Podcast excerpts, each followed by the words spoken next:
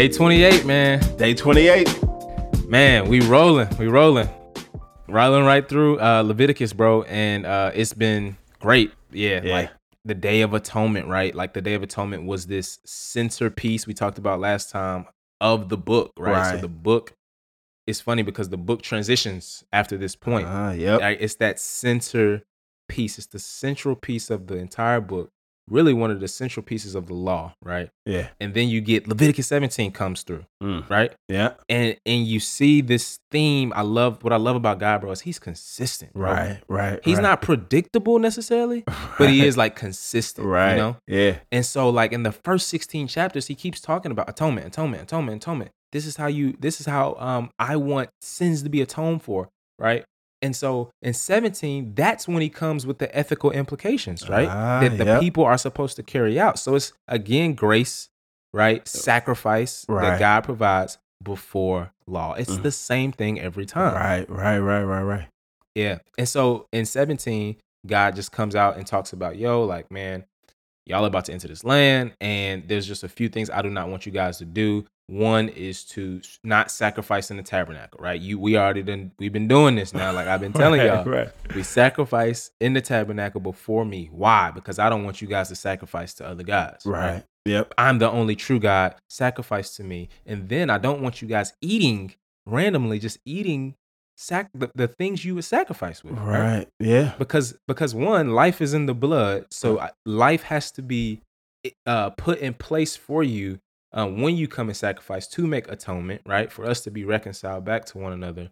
Um, and so this is why, like the New Testament, right, so often talks about Jesus' blood, right? God isn't some vampire, right, who Right. wants blood. Right. But right. it's just saying, like, no, for Christ to shed his blood, that means he gave his life. Ah, right. yeah. And yeah. so God is giving specific ethical implications. And then in 18, man, it was so good. It just hit me like a ton of bricks.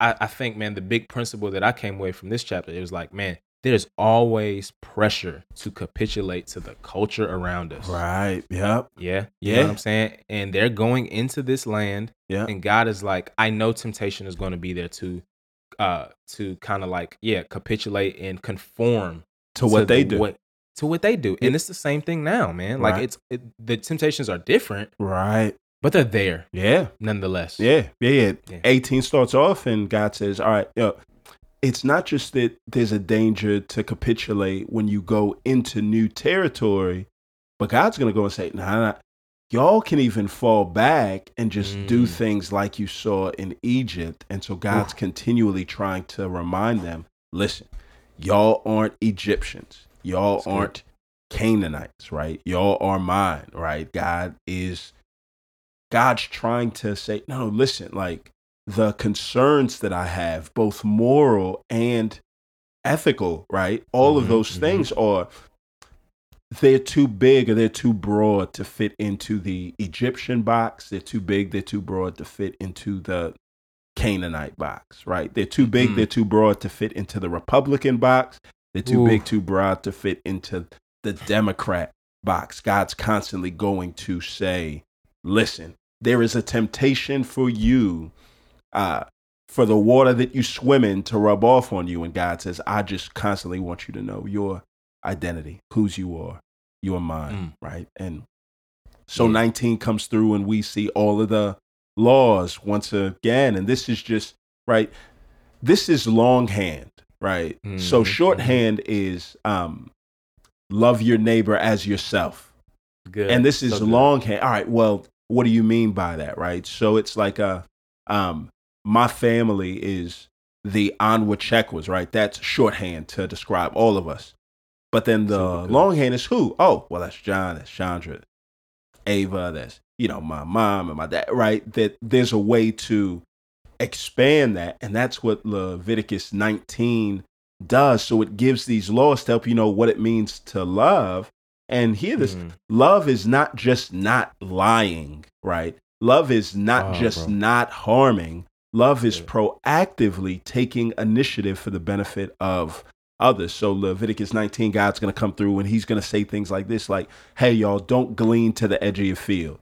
And Mm. what that means is God saying, "All right, look, y'all've got these fields.